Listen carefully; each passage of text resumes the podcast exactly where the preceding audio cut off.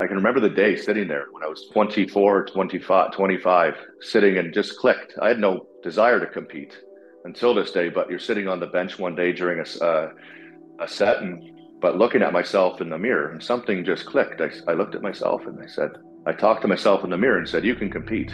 From that day on, I did a competition date and, and I set it to compete one year, one year after looking at myself in the mirror that day. It just clicked one day. It was very strange. Hello, and welcome to the Confidential podcast where we discuss and demystify life and everything that impacts it. I'm Simone Gissondi, author, health strategist, life transformation consultant, and overall life enthusiast. I dive deep into the fascinating world of life with each show. Each episode features in depth conversations with experts, thought leaders, as well as personal stories and experiences that will bring the world around us to life. Whether you're a curious newcomer or a passionate enthusiast, come with me on a journey of discovery and enlightenment. Tune in every week and join me as I demystify all things that touch life. Hi, everybody. Thank you so much for joining me back on The Confidential. I have my really good friend Mike on the show today, and you guys are going to love him. Ladies, for you, I promise, I'm going to post a picture. He's super eye candy. And gentlemen, for you, he is massive, massive inspiration. This guy's in his 40s and he looks, the word phenomenal doesn't even begin to really cover, but he will go over what it takes to get to the level that he got to. Uh, Mike Fleming is a coach. He actually coaches men over 40, I believe, Mike. He could tell us more about that. He just won two back to back bodybuilding shows, placing first and second, respectively. And he's got the medals to show it. So you will get to see that. Mike, welcome so much to the show. I'm so happy to have you on. Thank you so much. I really wanted to discuss with the audience what it takes to get to your level. I mean, you look phenomenal, you're in phenomenal shape. I've always seen you be really well balanced, really happy, mm. upbeat.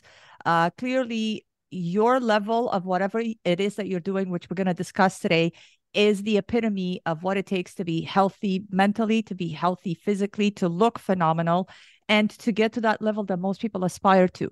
So, welcome to the show. Tell us a little bit about yourself and then tell us how you got involved with the sport.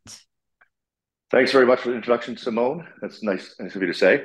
And um, yeah, for sure, it's uh, it's been an amazing journey. This twenty, close to twenty seven years now and mm-hmm. um, it's been by far the the biggest uh, and greatest decision I've ever made, besides having a daughter, is picking up that weight for the first time. And um, yeah, the initial the initial attraction to it was when when sports came to an end, competitive sports and that. Uh, this just seemed the next the, the, thing to do was lift weights. A lot of us were lifting weights back then, and um, the camaraderie it built within the gym atmosphere was fantastic keeping a group of friends together, all the boys together. And um, that was fantastic coming out of the athletic environment because that's the thing you miss. And uh, being an individual uh, activity, it, you still had that aspect where you were uh, with your buddies and building camaraderie and things. And it was just, uh, it was fantastic to build a mindset too. Um, other than building the body, it was the mindset you were able to get from it. It was sort of a mentorship for me.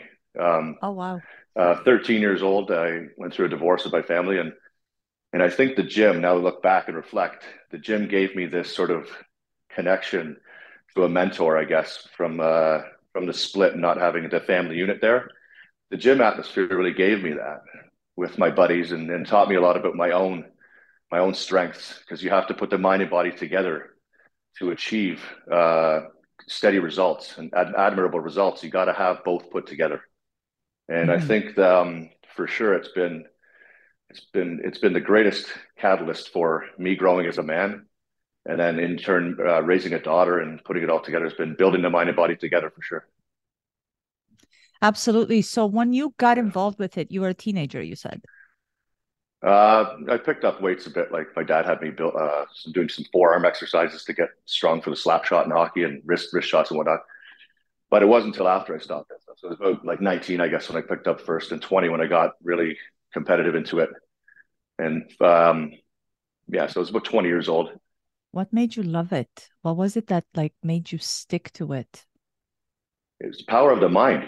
Like I knew the what it was given to my mindset. There was, the, there was you know, I'm not going to say, uh, you know, it's nice to look good and everything, and everybody likes the attraction from the girls and stuff when you're younger like that, and mm-hmm. the, the guys admire you for putting on muscle. But there was always that was always secondary to how it was building my character. The the how much it did for the rest of my life.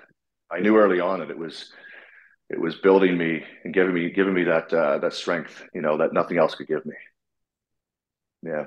So it was the the building of the mind. I mean, because oftentimes people look at bodybuilding, even yeah. as its name yeah. implies, bodybuilding. Mm. It's the building of the body. Yeah. But in conjunction with the body, you build the mind. Which would you say was more important to you, and which did you build first before you actually got to look as phenomenal as you look today? Yeah, building the body first was, you know, like that's something when you're younger, right? mm-hmm. you're building the body and the attraction you're getting you're getting the looks from more it's more so the guys that are looking but yes um yeah it just it opened up a lot of doors through doing some of the security work and the private security work and things like this and mm-hmm. um allowing you to feel more confident to put yourself into these environments that I otherwise wouldn't have. Yes. And um, yeah, getting getting on stage for the first time, suffering a panic attack, I, would never had a. I actually didn't know what it was at the time. Surprising enough, I was wow. I was twenty. I was like twenty six, and I had no idea what it was. I'm on stage suffering, losing my breath, choking to death, and was going to walk off the stage. but I talked myself through it. It took me about 10 or 15 seconds, but I stayed on stage and learned a lot about myself during that panic attack. The power of the self-talk, how you how how the you can literally talk yourself through it. And that's what I did. I could have walked off that stage. And I think if I'd have walked off the stage that day, um, my life would have been different. I, I would have. That taught me something that day. So a champion was born in that moment. Yeah, just there was some mentality change that day, standing in front of four or five hundred people, and not walking off stage. I could have easily done it. I looked to the side and was going to leave, mm-hmm. and then decided, to stick it out. You can make it. What did you tell yourself in those 10, 15 seconds? I told myself it's it's if I can remember back, you know, it's like uh breathe. First thing was breathe. Mm-hmm. Like the body locked up. It was a true panic attack. Um, breathe through it. This will, um, you got it. You worked hard. Just, you're better than it. You can do it. You can do it. Just very positive talk. 10 seconds felt like a minute, but of course. Yeah. Yeah. Especially when you have to hold the pose. So for sure. Yeah. Uh, yeah. Both, both Mike and I, I, have competed myself, so I know what it takes. Mm. And the tremendous amount of work that leads up to that moment. I mean, you work months for yeah. the few minutes that you are on stage. So you work tremendously hard. It takes such an incredible amount of dedication, focus, especially when it comes to dieting, which is extremely difficult. And anybody who's ever tried it could tell you, and how much you have to uh, manipulate the macros, the macronutrients, to be able to get your body to give back to you what you're looking for, so that you're worthy to be on the stage and of course yeah. uh, to hold the smile when you're depleted and you've got nothing in the gas tank to get you through and um, be able to put on a smile on your face. You're tired. You've got nerves going. You've got adrenaline rushing through you. It's such a, an incredible amount. I mean most people just look at what's on stage but they don't recognize all that it yeah. takes to get that to get that end result and to get to that level. Um, so so this was in your 20s when you stepped on stage for the first time. What led you to even get into comp- competition? Like why didn't you just stick to hey, this feels good, I look good, I'm growing? What made you decide to go and step on a stage to compete against other people? I tell this story to some people that are thinking about train uh, going for competition themselves, mm-hmm. that have a physique, that have the mindset to do it, young guys. And I like to tell this story. I said, uh, I can remember the day sitting there when I was 20, I was 24, 25, 25, sitting and just clicked. I had no I desire to compete until this day, but you're sitting on the bench one day during a, uh, a set, and I can remember it vividly. But looking at myself in the mirror, and something just clicked. I, I looked at myself and I said, I talked to myself in the mirror and said, "You can compete." And from that day on, I, I, I looked at the competition date and, and I set it to compete one year one year after looking at myself in the mirror that day. It just clicked one day. It was very strange. Mm-hmm. But I just saw it in myself one day, and I can't explain uh, how that came to be. It's just, uh, yeah, it's really, it's really amazing. Were you surrounded by others who had competed and had achieved certain levels of, I guess, you know, winning, which in large part, I think, validates and confirms that you're on the right path, that what you're doing is right, that other people get to recognize mm. All the blood, sweat, and tears that goes into it, because a lot of people don't recognize what it right. takes to get to that level. Yeah. It's like saying, I play hockey and I know how to skate, while the NHL players are far beyond just knowing how to skate and mm-hmm. playing hockey. So it yeah. takes a certain level to get to be able to step on stage and to yeah. get your efforts recognized to that degree. So yeah. did you have any kind of inspiration from any other were you following anybody let's say in the mainstream bodybuilding like the Arnold Schwarzeneggers and the um the competitive bodybuilders that Franco Columbu the the ones that were sort of setting the the foundation of the bodybuilding industry to begin with? Yeah. First, the first part of my competitive nature, I think it came definitely came from my father.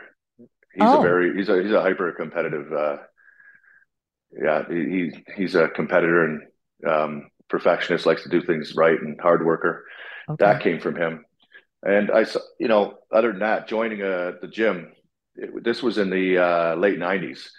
Okay. And the gym I joined was, uh, Planet Workout. You know the yeah, Planet, I remember Planet, Planet Workout. it it was the hub. It was the hub of the Mississauga area for. It just seemed like more serious people were going there. Right in, in 1998, it opened its doors. Yep. That was a fantastic gym, Planet Planet Workout, and uh, you know Scott Abel was training there at the time. Scott Abel, and uh, he was somebody that was just you know obviously larger than life. For everybody to look at cartoon character. Yeah. Um, and there was a you know a few other guys, but that's where the first com- camaraderie really built right. with that old school type of the bodybuilding fitness guys that you don't really see today. That that gym had that back then. There was you know eight or ten guys that would be there regularly. You'd walk in, and it was just like a home. It was, and this built the the environment. And my love for for the uh, for the weight training was I thought this is just like this is better than um, hockey and soccer and all this. This this camaraderie. Everybody has some, and it's individual. While at, while at the same time, it's a it's a it's a group. It's a family. Yet it's so individual at the same time. It's really unique. Yeah, I yeah. think it's like like and, you said, it's a family and a community. So once you yeah. become part of the community, and the beauty of the the bodybuilding industry, and I'm talking about the ones who actually understand the sport is that they are so incredibly and there's a lot of figures on social media influencers on social media at the moment um, there's such an understanding of what it takes for somebody to get to that level and a lot of people really recognize people's efforts so yeah. and and oftentimes the average regular person feels very intimidated by stepping into a gym seeing these guys and even the girls who look good but seeing these guys the muscle boys who look mm. incredibly larger than life, much like what you said. And knowing what they're doing, seeing them effortlessly go through exercises that these individuals don't know. I just want everybody who's out there listening to know that there is such a level of respect that these elite bodybuilders have for those who go and take the first step and try to even uh, mm-hmm. get into that industry or get into the world of of really shaping your body and dedicating yourself to the sport and to to your health and wellness so and and for just for a little bit of context mike and i met at the gym we were training in the same sort of circles both of us being very serious about the sport and about what it takes to get to that level. And yes, in the Mississauga, Ontario area in Canada, we had a lot of the the sport greats, especially the Canadians. So the Fouad Abiads and the mm-hmm, yeah. Kovacs and and yes, exactly. So we had like a lot of the bodybuilding greats that that sort of were laying the foundation for where bodybuilding was going to go in mm-hmm. Canada mm-hmm. and where it is at the moment, of course. Um, so Mike, so you stepped on stage, you had to walk yourself through it. You obviously inherited this, this, and again for perfect work because he talked about his dad being a perfectionist that's actually how you are mike like i i spoke with you on a few occasions while leading up to your shows and you seemed so particularly intricate about how you were sort of adjusting your diet to get to the level of where you needed to go and how to tweak your physique so that so you you did the first show earlier mm. this year you placed second and then you did another show now in November and you placed first. So obviously you had you kind of walked away with feedback and had to adjust what your physique looked like to be able to get to the next show in a way where you were showcasing a yeah. better package, if for lack of a better yeah. term. Yeah. Yeah. So I tell did, us. Uh, sorry. No, go ahead. You did. Yeah. The a, a year ago, this November 2022 Mm-hmm. I did the was it the uh, King Kong? So I got yeah I got second at that one in the Masters. And then I went back and it was this uh, this past May we did the Fouad Abiad, where I decided to go into the Open Classic against the guys that were 20 and 25 years younger. Wow! Just to make things more interesting because I thought the the 40 I could I wanted a little more, more competition. I wanted to challenge myself more. So yes. I went in and entered that one at the the Fouad last May and ended up placing fifth out of 12 guys. Mm-hmm. So I was very pleased with that outcome. And uh, that's from, that's that, that shot there, which that's very I wanted, iconic. I wanted to, ca- I wanted to capture because the conditioning was so fantastic. And um, so then. I did the pro qualifier uh, mm-hmm. a month later in June of last year, which in my own category, 40 plus the masters and came sixth out of 12 in the pro qualifier, my first pro qualifier. And then this past, uh, um, uh, sorry, the King Kong Classic two weeks ago, yeah. I got first, first place, and um, that's in the masters category. But the great thing about all this is I've always done my own. I've done my own coaching, which yes. has, which is uh, even more of a, if I can say, a pat on my back because I feel like it's it's a learning process for me, and uh, and each time um, I'm learning more. I'm I'm having fun, and it, it just transitions into for the, for my clients as well. You know, um, the more I can learn, the better it is for the clients, and uh, I'm having fun with it. Yeah, of course. I mean, you learn because yeah. you test on your own body, and you get mm-hmm. to see. And I think what's important, and the audience has to know, is that you are now uh, in your 40s. So, who better to train other people in that same yeah. age category than somebody who's right there themselves they understand right, yeah. how the hormones work they understand what mm. what kind of transitions body the body goes through at this sort of juncture this stage yeah. of life and how to feed the body and work with it so that it can give you the results you're looking to get so you placed obviously uh, you placed first in your last show you were obviously took the feedback from your previous show to be able to say okay i'm going to go mm. back to the drawing table i'm going to tweak this i'm going to apply these nutritional principles to be able to get my body to give back to me what I'm looking to get back so that when I step back on stage again, I'm going to bring a much better package or a package that they're looking for. Um, so let's switch to exactly how and and i do want to recognize the achievement of you coaching yourself. I remember us talking and yeah. because we were planning to do this podcast far before but it just yeah. so happened that it never worked out. Our schedules were never aligned. Yeah. And and i thought it's so amazing that we're able to do it now to be able to talk to the audience about you know what you did to get to first place for this spot last bodybuilding right. competition that you did so you you coached yourself. What does it take? Like walk us through um, do you apply the same principles of coaching that you apply to yourself to your clients? Pretty much. There's um it's obviously not as rigid. There's certain things that i'll do. I won't say eat this. Mm-hmm. i work with the i work with the client to uh with the foods they like okay. and then adapt it around it within reason obviously right? You know but yeah. um I won't give them exactly what I eat or the standard bodybuilding diet per se, but I work with them and what they're. This is a this is a lifestyle. Um, it, it's a educational um, package I sell as well. It's, this is not just a hardcore bodybuilding approach, but there are a lot of similarities with uh, with this program that I sell. This twelve week program. It's mm-hmm. um, it's it's it's counting calories, of course, knowing how many calories you're bringing in and how many, you know, that sort of thing. But there are but where it, it differs a little bit. And I'm sure from where the calories are coming, you're not going to tell your clients to eat a box of donuts and get back. No, this is not a Weight Watchers uh, type thing where you're counting points, where you can have. Uh, no, no, it's got to be. It got to be healthy.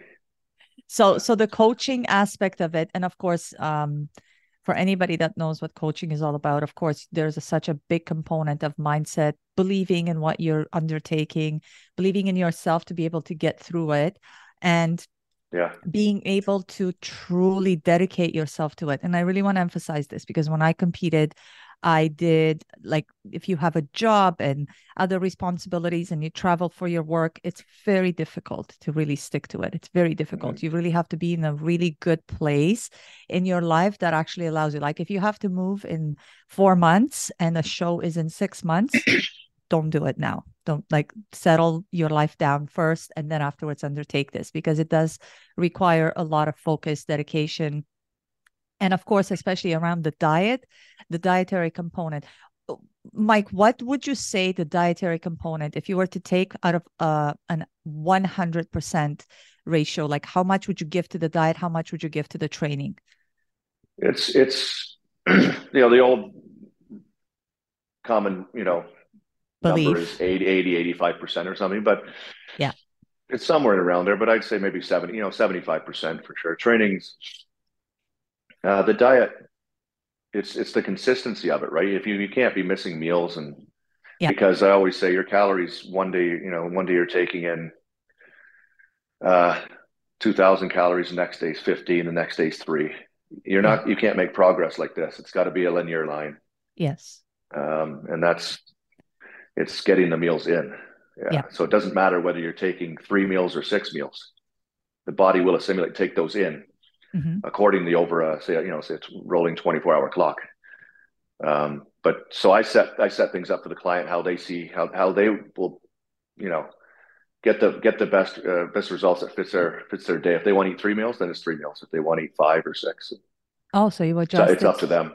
Okay, so you adjust it in a way that it's easier yeah. for them to be able to dedicate themselves yeah. to it. So it's basically if they're used to eating three meals a day, then you build a program so that yeah. the calories they're supposed to take in alongside the nutrients that are required for the body composition to change is you say okay so let's break this down into three meals whereas uh, for example when i competed i did six meals a day mm-hmm. yeah so it was a sort of a drip of nutrients throughout the day mm-hmm. for the body to kind of take from it and be able to consistently throughout the day, get yeah. the energy that it needed, get the nutrients to be able to build what it needed to build, to be able to change yeah. and and adjust. Um, but so small you, small meals do work better, Simone. Right after, if I do yes. find people that are competing, yep. if you're competing and your and your calories are lower, mm-hmm. um, more meals are going to work because you can spread out the meals longer. You don't want to eat like all your calories and be done by 6 p.m. when you're going to bed at 10 or 11. Yeah. Because you're going to be really hungry between that gap, right? So I think saving a little bit of food I find till the end of the night, so you're not having those cravings and snacking. Probably you know save 250 calories or something till like you know say you got a 2200 uh, 2000 calorie count, save 250 300 until the that last little bit of the night. So you're giving yourself something and not reaching for chocolate or something or. I'd like to take a quick break now to let you know that today's show is sponsored by my book, Against Medical Advice. This book is a memoir and it tells the story of how I built my life back after suffering a stroke during my divorce. I discuss the nutritional, lifestyle, and mindset aspects that I put into practice to regain my health and rebuild my life.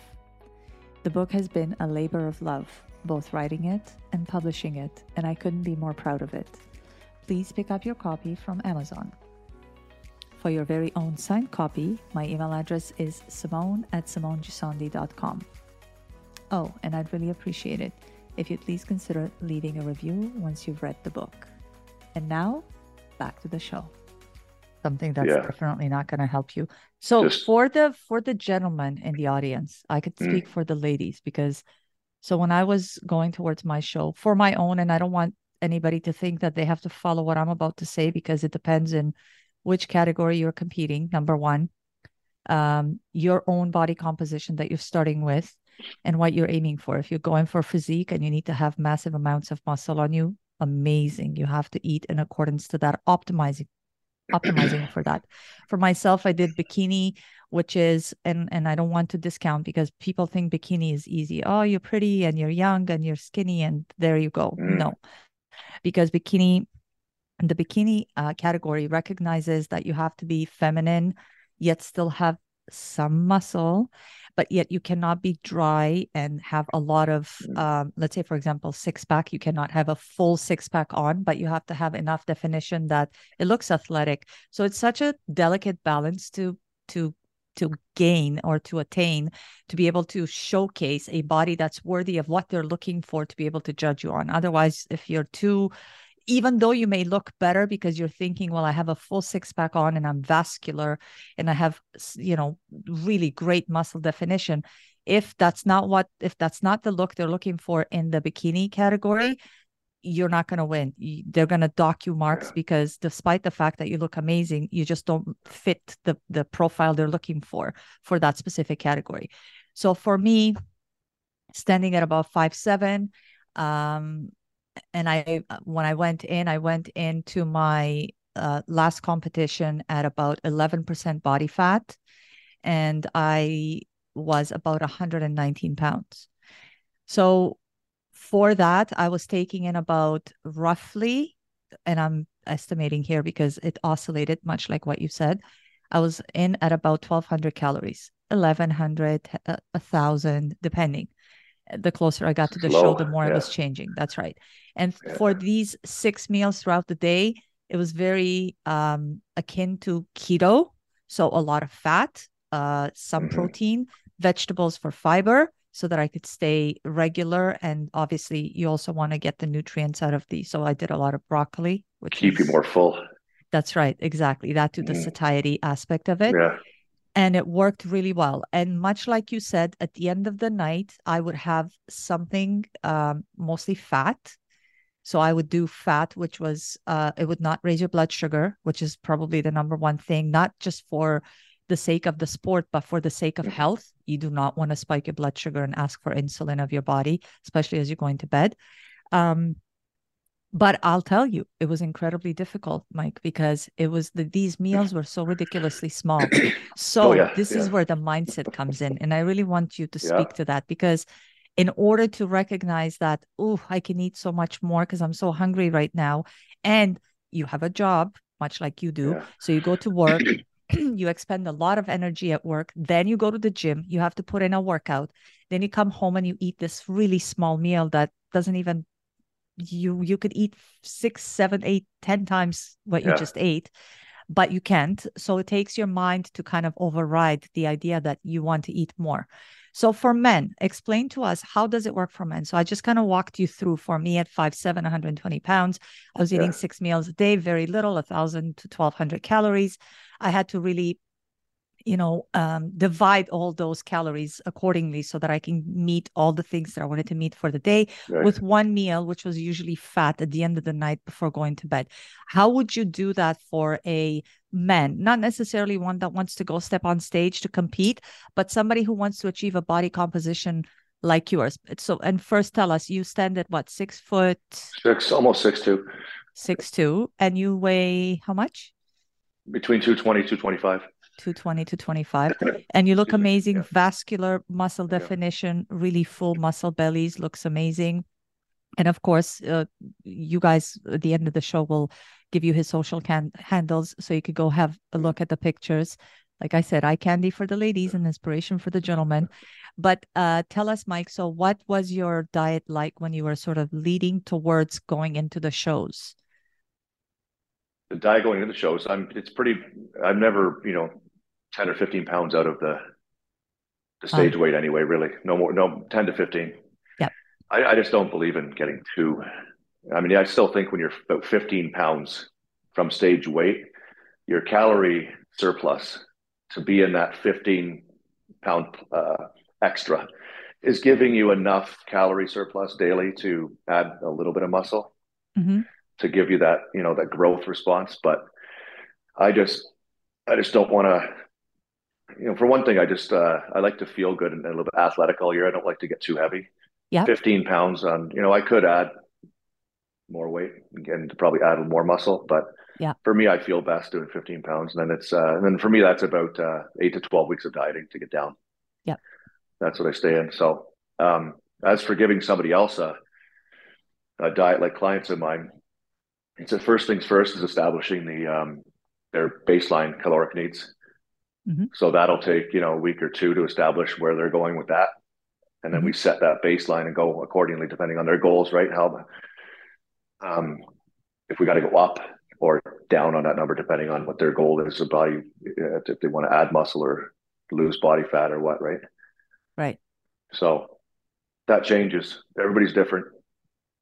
So do you uh do you manipulate all the nutrients? You manipulate the fat, the protein, and the yeah. um obviously like your vegetable intake, all of that stuff. And what do you how do you coach them through it? Do you say, okay, here's where you're at. You just gave me a food log, so now I could see what you eat throughout the week. Let's take away this and then replace it with this. Or do you because typically when I when I do any coaching and I don't do anything for athletic performance or anything like that for shows, but what I do is I say, okay, so you're eating this, this, and this.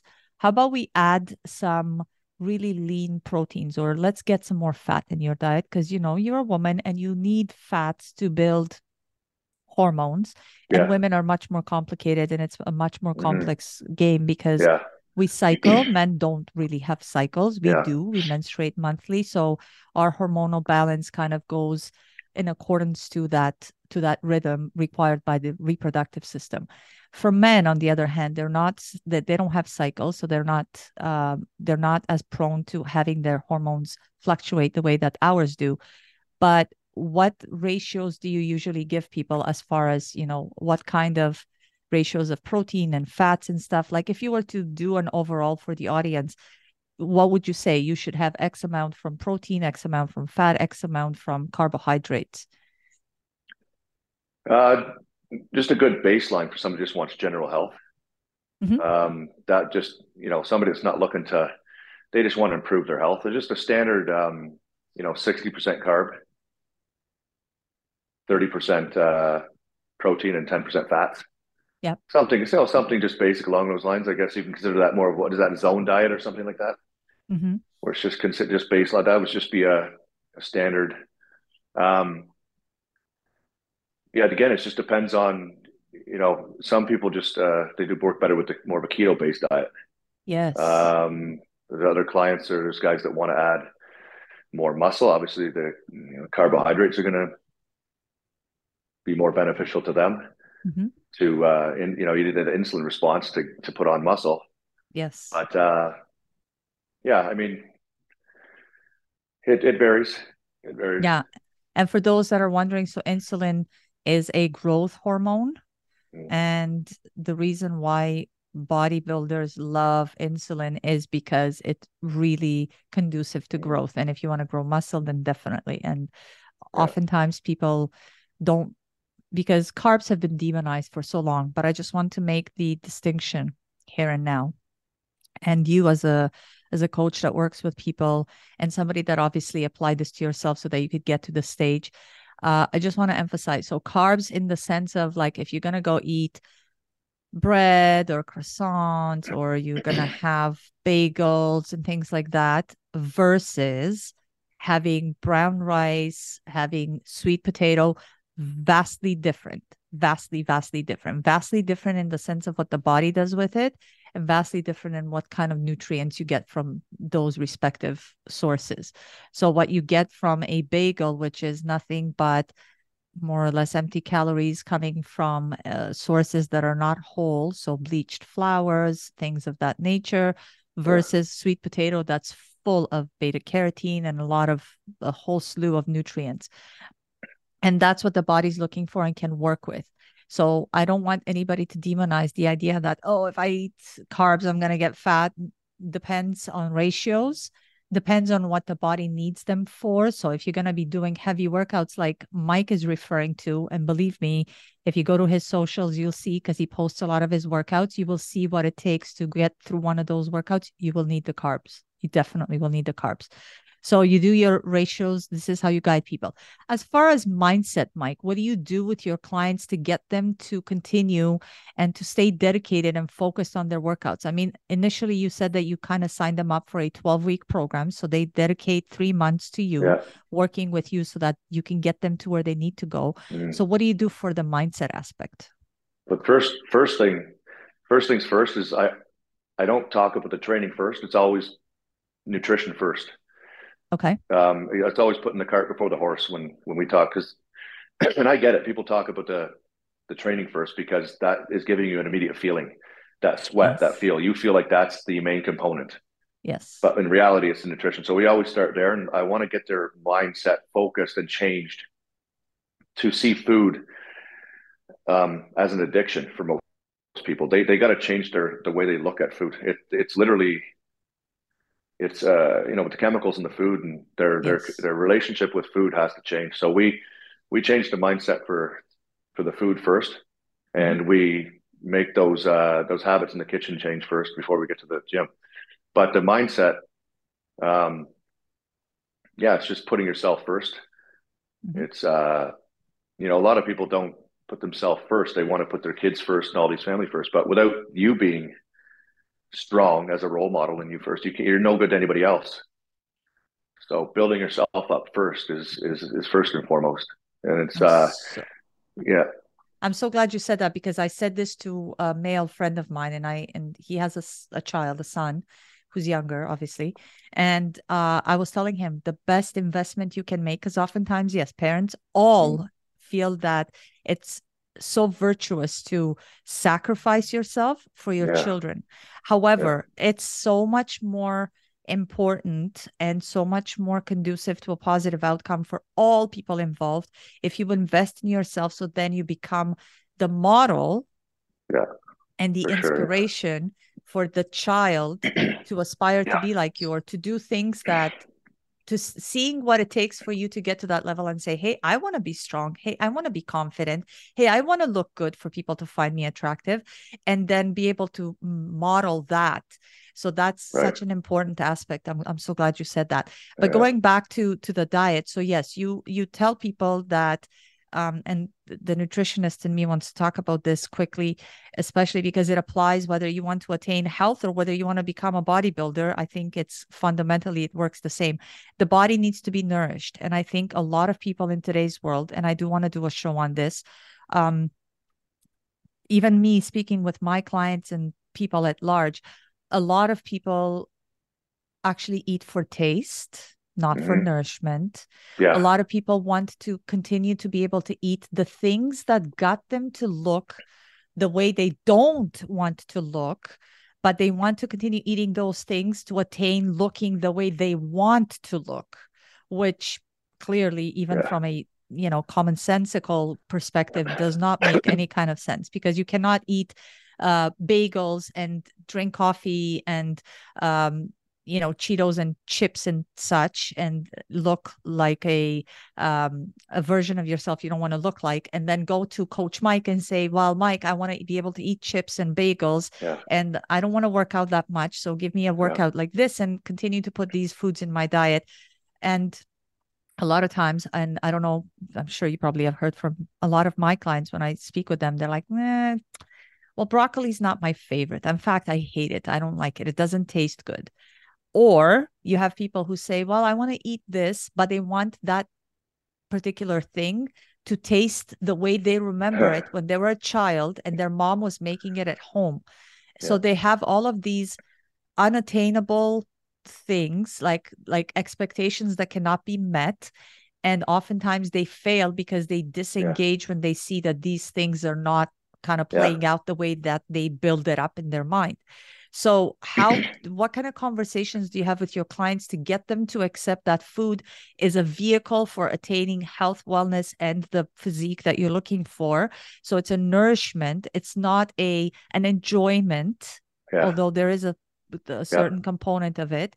You do want to enjoy what you eat so that you can actually continue yeah. eating health healthy. But how do you get them to say, okay, you'll have to eat, you know, chicken that may seem bland with broccoli that you don't like and with a salad that you might not necessarily think would be your first choice Yeah. how do you have those conversations with them Well, like I said earlier, you I let them choose their foods for the most part.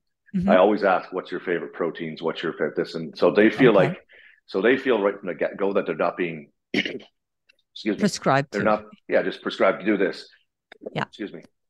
I have done that in the past, where I've given them something where, like, I'm somebody that can just be given something and yes I'll, I would do it. yes But so you give them that power where they feel like, okay, I have the choice here. I have the choice, and that gives them a lot of um, confidence in the beginning that they not they're not being changed too much.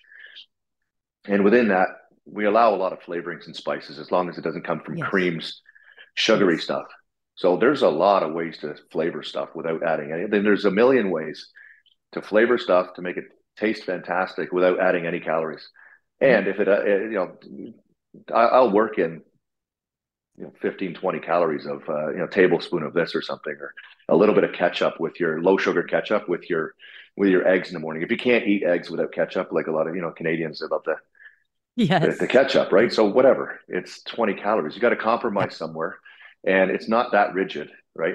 Most of these my clients aren't stepping on stage a lot most of them most of them so although i do want to break into that market and start taking some people from their uh, their first competition I've gained enough knowledge now in, in, with my training myself and doing my own coaching. Obviously, they can see that the results are there, and um, I'm looking forward to taking people into their first competitions.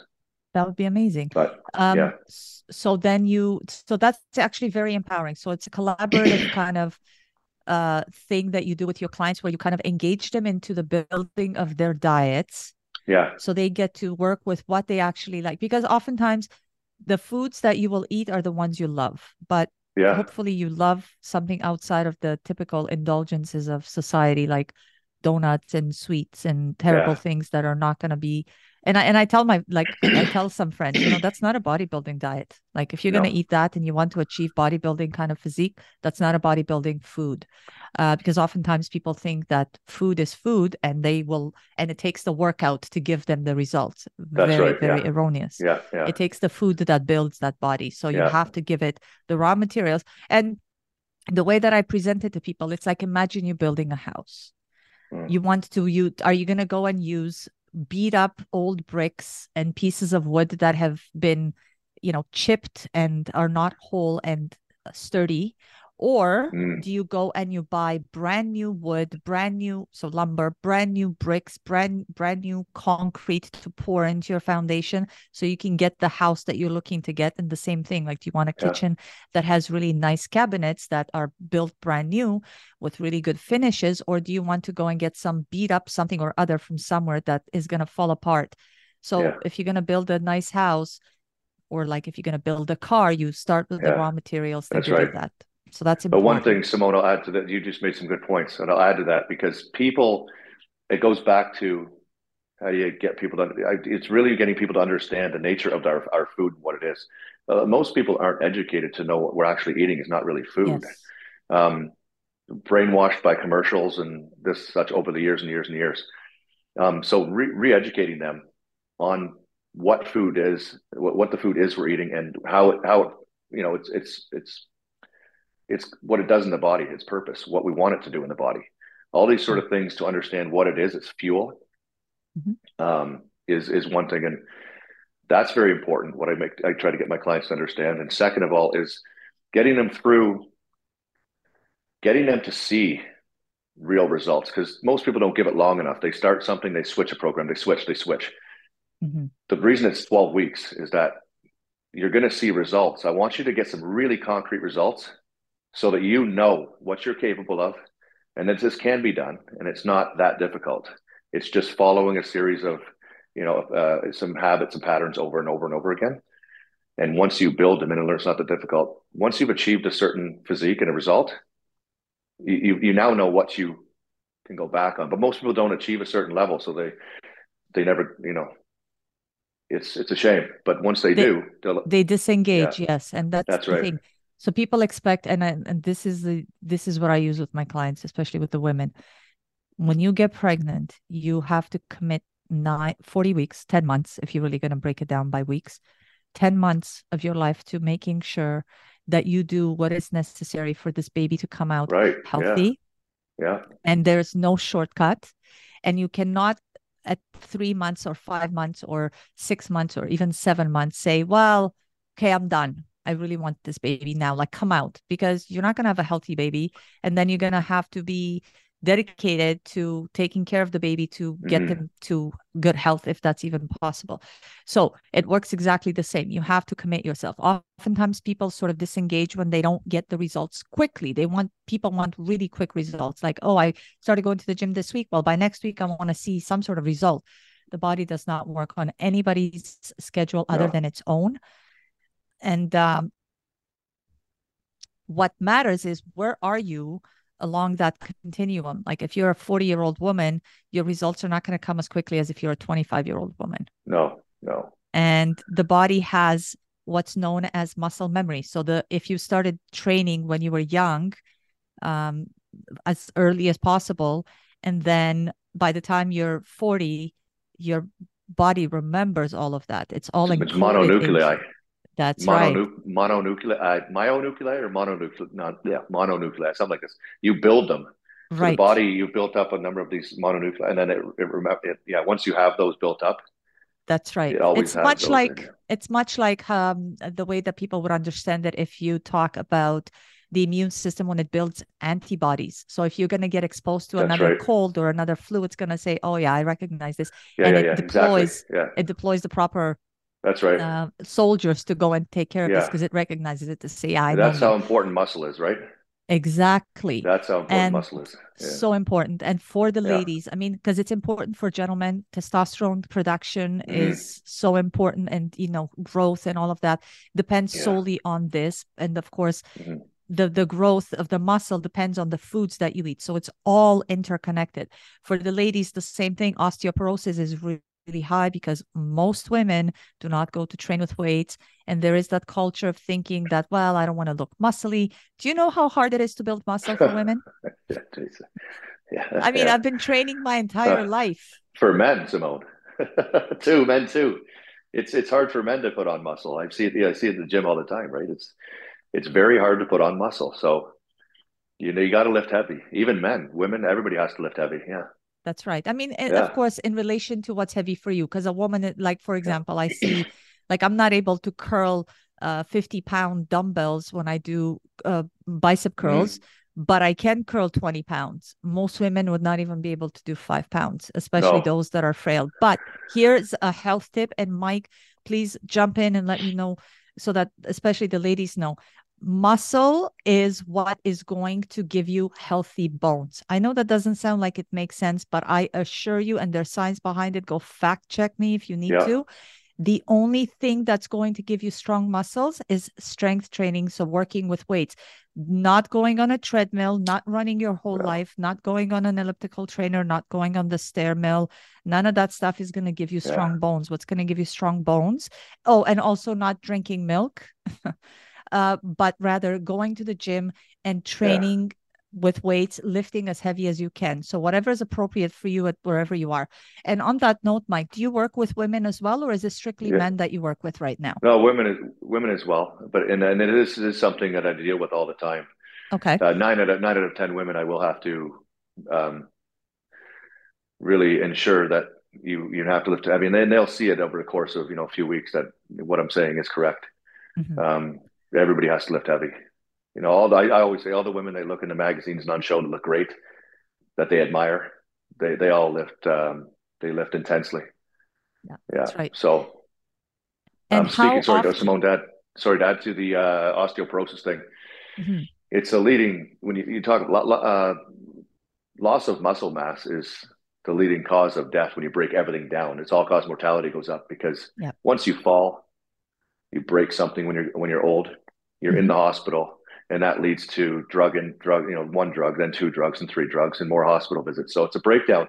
If you had that muscle mass and that bone That's density right. from a fall, your odds on living longer uh, go up uh, exponentially. Exponentially. So 100%. it's critical. Yeah. Yeah.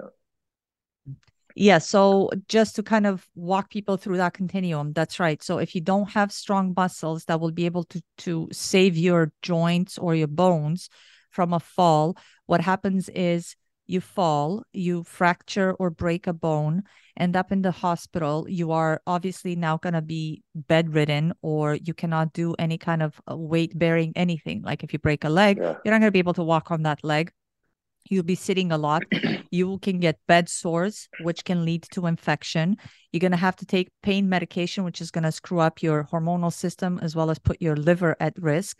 And then afterwards, from that, you're going to have digestive issues. So now you've just increased the likelihood of so many diseases or yeah. so many dysfunctions in the body, which you're going to have to address. So once, let's say, that leg has healed, you're not going to be in any position to go and say, well, let me go back to the gym and start tr- weight training because I can. You're going to be too busy dealing with the other things that you've just caused yeah. yourself. So imagine if you strength train and work with weights, you can avoid all those things, all of them. So imagine it's like the the the cure all. And I say this to everybody and Mike, I'm sure you agree with this. Going to the gym, training with weights is a cure all for anything. So you want to lose weight, go to the gym. You want to yeah. get over your depression, go to the gym. You could build your mind too. You want to teach yourself what it takes to be successful in life in a business, to get a degree, go to the gym. Teach yourself what it takes to stay mentally present. Yeah. Excuse me and to be able to see the dedication that it takes to see the results. Because if you want to go and get a PhD or a master's or any degree, even a BA or any kind of bachelor, you still have to dedicate yourself four years. Yeah. If you want to get your high school diploma, you still have to dedicate yourself to four years mm-hmm. of going to school. While this, my friends, works exactly the same. And if you want to get a promotion yeah. at work, exactly the same. Dedicate yourself to your job, yeah. give what it takes, go and put in the work, go put in the time, and then you get the results at the end. This works identical. Yeah, and there's no difference. No, none building whatsoever. A, building a building a body, building a healthy, strong body, no different than building um, a business up. That's you have to right. apply. It's the same principles apply. Um, I work with uh, successful. Sorry, a family. A family. Yeah, yeah, everything's the same. It's it's it's all. You know, um, it's it's one of the greatest things you can give yourself is uh, start weight training. Yeah. Yeah, it's yeah. an investment in yourself. Mm-hmm. And I know that by extension, much like we were discussing earlier, Mike, it's an investment in your family, your children. If you are healthier, in a better mood, and this is another show that i that i'm going to be doing um, i just want people to see how important it is. Your sex life is struggling or lacking. My friends mm-hmm. if you go to the gym you will see the improvement and here's how. You will get to be in a better mood which will in turn increase the likelihood of you being able to dedicate yourself to your sex life or to being intimate with your significant other you will have better hormonal balance as a result because you're eating better you're able to regulate better you're able to go and get the oxygen in the various body muscles and um, organs and body systems. That will in turn secrete the proper hormones that are necessary for you to be able to have the proper libido to not be you know suffering with um, anything like premature ejaculation, uh, erectile dysfunction, uh, vaginal dryness, any of those things. Literally, if you go to the gym, you will start a cascade of very positive yeah. results. So that yeah. is by far the best investment you can make. And for those of you that think that you could go and build a business, go and ask somebody who is rich what the most important thing that they in that they invest in in themselves. Mm. people that are successful and i'm talking ceos multimillionaires multi-billionaires they are the people that have like for example the great uh, gary vaynerchuk. He works with a, a personal trainer before he starts his day yeah. Um, uh, Dwayne yeah. Johnson, if you guys have watched him, so I've seen him on social media. He and Mark Wahlberg the same. They do post videos of themselves. They said, "Well, it's 3:45 a.m. Yeah, I got to do my workout because I have to be on set at time X." These people put in the work, my friends. It takes you putting in the work. Yeah. So, Mike, now that we've, you know, I've gone lecturing the audience a little bit. Let's talk about how do you approach the diet for the ladies? Because like i said they they have cycles. So women have menstrual cycles. When the respective hormones go up and down you have certain levels of strength uh, ability for output especially. Uh, there's you know pain and things that are associated with a woman's cycle. Do you factor those things in when you work with your women clients? I just again i go with their this is this is something that I work with them. I, it's it's not just a one side. I give them do this. Um, I work with them how they're feeling. Okay. As long as they're making steady progress through, it's keeping them on course. Okay. Um, it's I've learned over the years, Simone, that you can't uh, you can't just. This is about a lot. This is about a, a, a lifelong fitness journey, not to, to get people along. And some people, there's certain people that will do whatever you say and they'll follow it.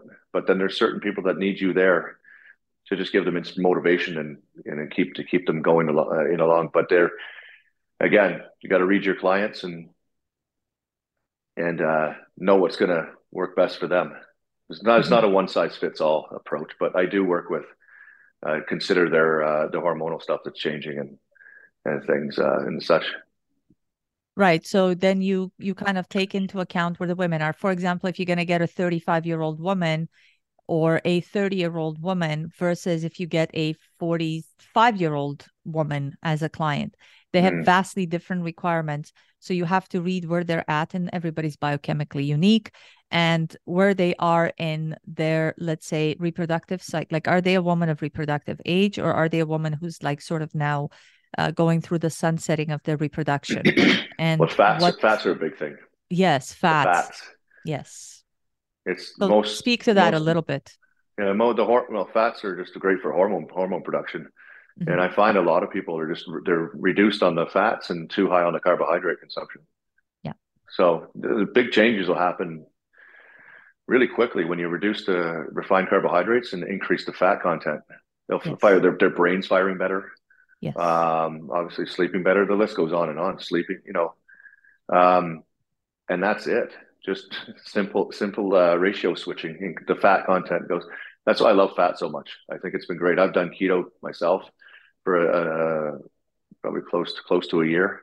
Mm-hmm. Just to, I've done all the diets. I've seen how they affect me. So I give back to my clients, but I do find that the fats are essential. Aside from the bodybuilding part, where you're trying to push as much muscle and be in, in that kind of condition. Um, outside of that realm, I do believe in a higher fat diet. Yeah. That's just, just yeah for and I think that serves everybody. So yeah, yeah. So here's a really easy, simple way to look at it. When babies are born and women lactate, so if you produce milk, if you look at the nutritional profile of human milk, and this goes the same for all mammals, all animals on on Earth here. If you look at the nutritional profile of human milk, it has a lot of fat. Um, it has the proper ratio of fat, carbohydrates. So what fat does is it helps the production of um, hormones for men, testosterone for women. Est- I mean, mm-hmm. men have a certain level of estrogen as well, but all hormones, especially sex hormones, are built on uh, fat, and so the so don't be afraid of cholesterol. I know that doctors try to push yeah, no, cholesterol medications. Yeah. Basically, what you're doing is if you're going to suppress your cholesterol, you're going to suppress your hormones.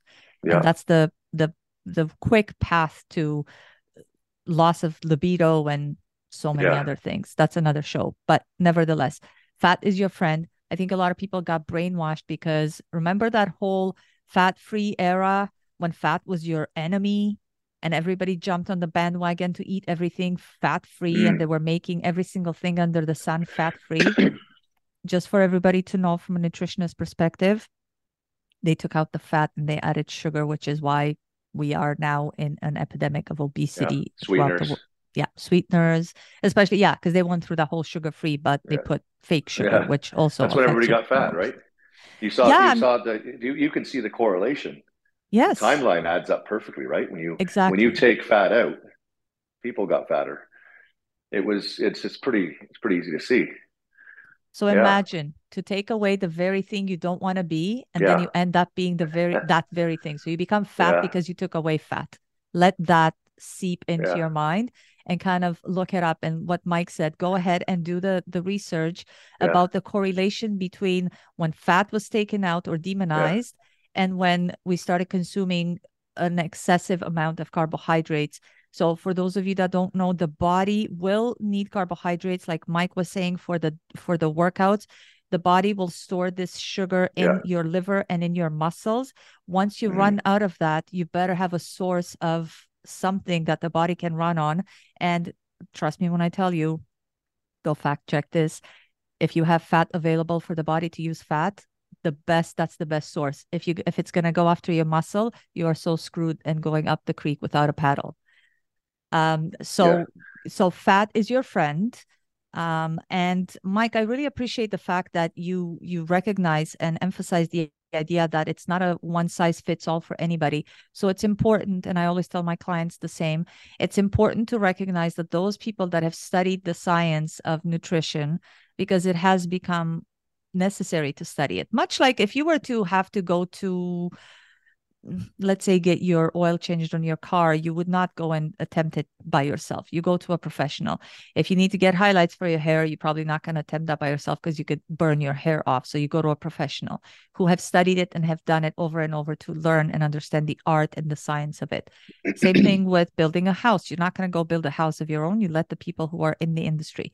You need a lawyer. You go to a lawyer who has studied the legal mm-hmm. profession yeah. to be able this works exactly the same. We have studied what it takes for the body to function and we are able to give you the advice necessary. And it's never one size fits all much like everybody does not even there for example a divorce case. If you're going to go to a lawyer they're going to take a look at your financials so yeah. if you're making forty thousand dollars a year and somebody else makes, you know, seven hundred and eighty thousand dollars a year, well, the way that your case is going to uh, sort of play out in court is going to be different than the person who's got forty thousand dollars coming in. So the same thing with this, depending on where you are, what age you are, like a different approach is is implemented.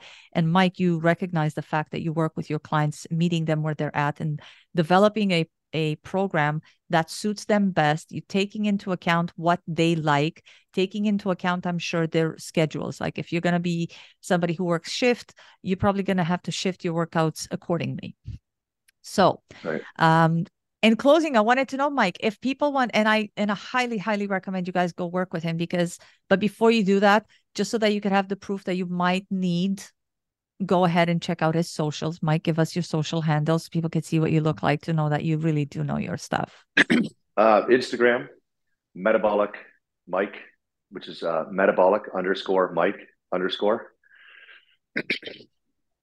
that's uh, that's the only one I have up right now currently. Um, okay. And they're able yeah. to contact you on Instagram if they want sure, to work with yeah. you. Yeah, you can direct message me through there yeah, I'm sure Simone, you put a link up for that or something. Absolutely, yeah. yeah. It'll be everything yeah. will be in the show notes. I really want people to right. get a look to see what you look yeah. like, and yeah, depending on your goals, I work with everybody from, like I said, just general health to wanting now to branch into the uh, prep coaching for just uh, somebody maybe for their first show or something. That's uh, definitely have the qualifications for that. Mm-hmm. Um, gained enough knowledge over the years of now you can see coaching myself. Of the proof is there, I think. Yes, so, yes. Yeah, you guys, yeah. like I said, you guys will definitely see he's he's yeah. vascular, uh, mm-hmm. striations, uh, amazing size, and I wanted to kind of bring this point up, and I forgot to do so earlier. the average bodybuilder is about 5'10, 5'11. And the right. beauty of it is that the shorter you are, the the more compressed your muscle is, so the wider you look. Yes. However, when you're taller, it's much more difficult to get that same aesthetic look because mm-hmm. the fact that you're you're taller therefore your muscles are yeah. more elongated and i struggle with that myself because most of the girls that were competing when Long i was bicep. competing yeah exactly the bicep exactly. Where does it Long insert? um yeah. yeah so when i was competing most of the girls were at the five three five four. I stand at five seven so i have a like an additional three to four inches on these girls and therefore my muscles are much longer much more difficult to look like I could build it. Um, so you, Mike, look phenomenal for standing at six two with that amount of muscle and the Thank definition. You, yeah. yeah. So you guys will be able to go and have a look and see that he does know his stuff. And I love your calves, by the way. I know calves are like the, one of the hardest muscles they, to grow. I trained them like hell. And I realized this is what I say, I say to people now, Simone, you you tell me that they won't grow and they're just genetic and this and that. Well, that's your that's your mindset that you're projecting your mindset on me. So that if you hammer them, they will grow. I, I promise you. Anybody that says they can't grow calves, work them like hell. They will grow. I promise you because I've done it. I've proved it to myself for the last 18 months, and yes. I've seen them in the photos from the last couple shows. They're they're they don't look out of balance now, but it's taken a, it's taken a lot of focused work. Yeah. See, there you go, guys. Yeah. Even the hardest yeah. muscle to train, yeah. must, the hardest 100%. muscle to grow, if you give it what it takes, so the raw materials, which is the food, and then the necessary training, the results. prioritizing train, prioritizing principle. That's train right. Train it when you're fresh. Train your weak parts when you're fresh. Everybody likes to train the body parts that they love because that gives us the best feeling. But you have to, you know, and this goes against you. You you got to train your weak areas first and give them more than you know. That's how it's done. That's right. So, so yeah. for those of you that are looking, I know that we're coming up on a new year, and the new resolutionists are the ones who who go in. Go and dedicate yourself to 12 weeks so that you could yeah. get to see the results. And if you feel that you have not progressed to the level that you wanted to progress to, which I promise you you will, then you could sort of, you know, jump ship and let it be. But I promise you, much like what Mike was saying, you're gonna see that there has uh there's science behind the mindset, the the strength, the mm-hmm. the body composition changes, the overall overall health and well-being that that come as a result. And not only that but you also get a free education in how to eat to fuel your body and to nourish your body rather than to just go through the motions of eating because That's it's right, the thing yeah. that we do every day. So for 12 weeks when you work with mike you get an education. You also get to look amazing. You get to learn your way around the gym. I mean it's like you cannot ask for any more. And the best investment that anybody can make is in health. So once again go to at metabolic underscore mike underscore on instagram to find him. Have a look at his videos. Have a look at his pictures. Dm him if you want to start working with him. He takes clients and if there are any other questions you could actually you know direct them directly to him in, in your dms Mike, thank you so much for being on my show. Perhaps we can meet again and we can have a conversation around such some some more specific things. We'll ask the audience to let us right. know what they want to sure. hear more about yeah. in your approach. But the overarching thing is go and train, eat well, eat to fuel your body, and work with somebody who's a professional that can guide you. Thanks very much, Simone. I, My pleasure. I enjoyed the chat. Thank you very much for having me. Absolutely. Thank you Thank so much you. for being here, for sharing your wisdom, your knowledge, and your information. And we will see you again very See soon. you soon. Have a Merry Christmas. Merry Christmas, everybody. Thank you. Bye. Thank you for tuning to The Confidential. We hope you enjoyed the episode and found it interesting and informative. Please subscribe to the show to receive notifications when new episodes are released. You can also follow us on social media on Instagram at The Confidential Podcast to stay up to date with all things related to the show. We appreciate your support and welcome any feedback you may have. Until next time, stay curious and keep on learning. Thank you for listening.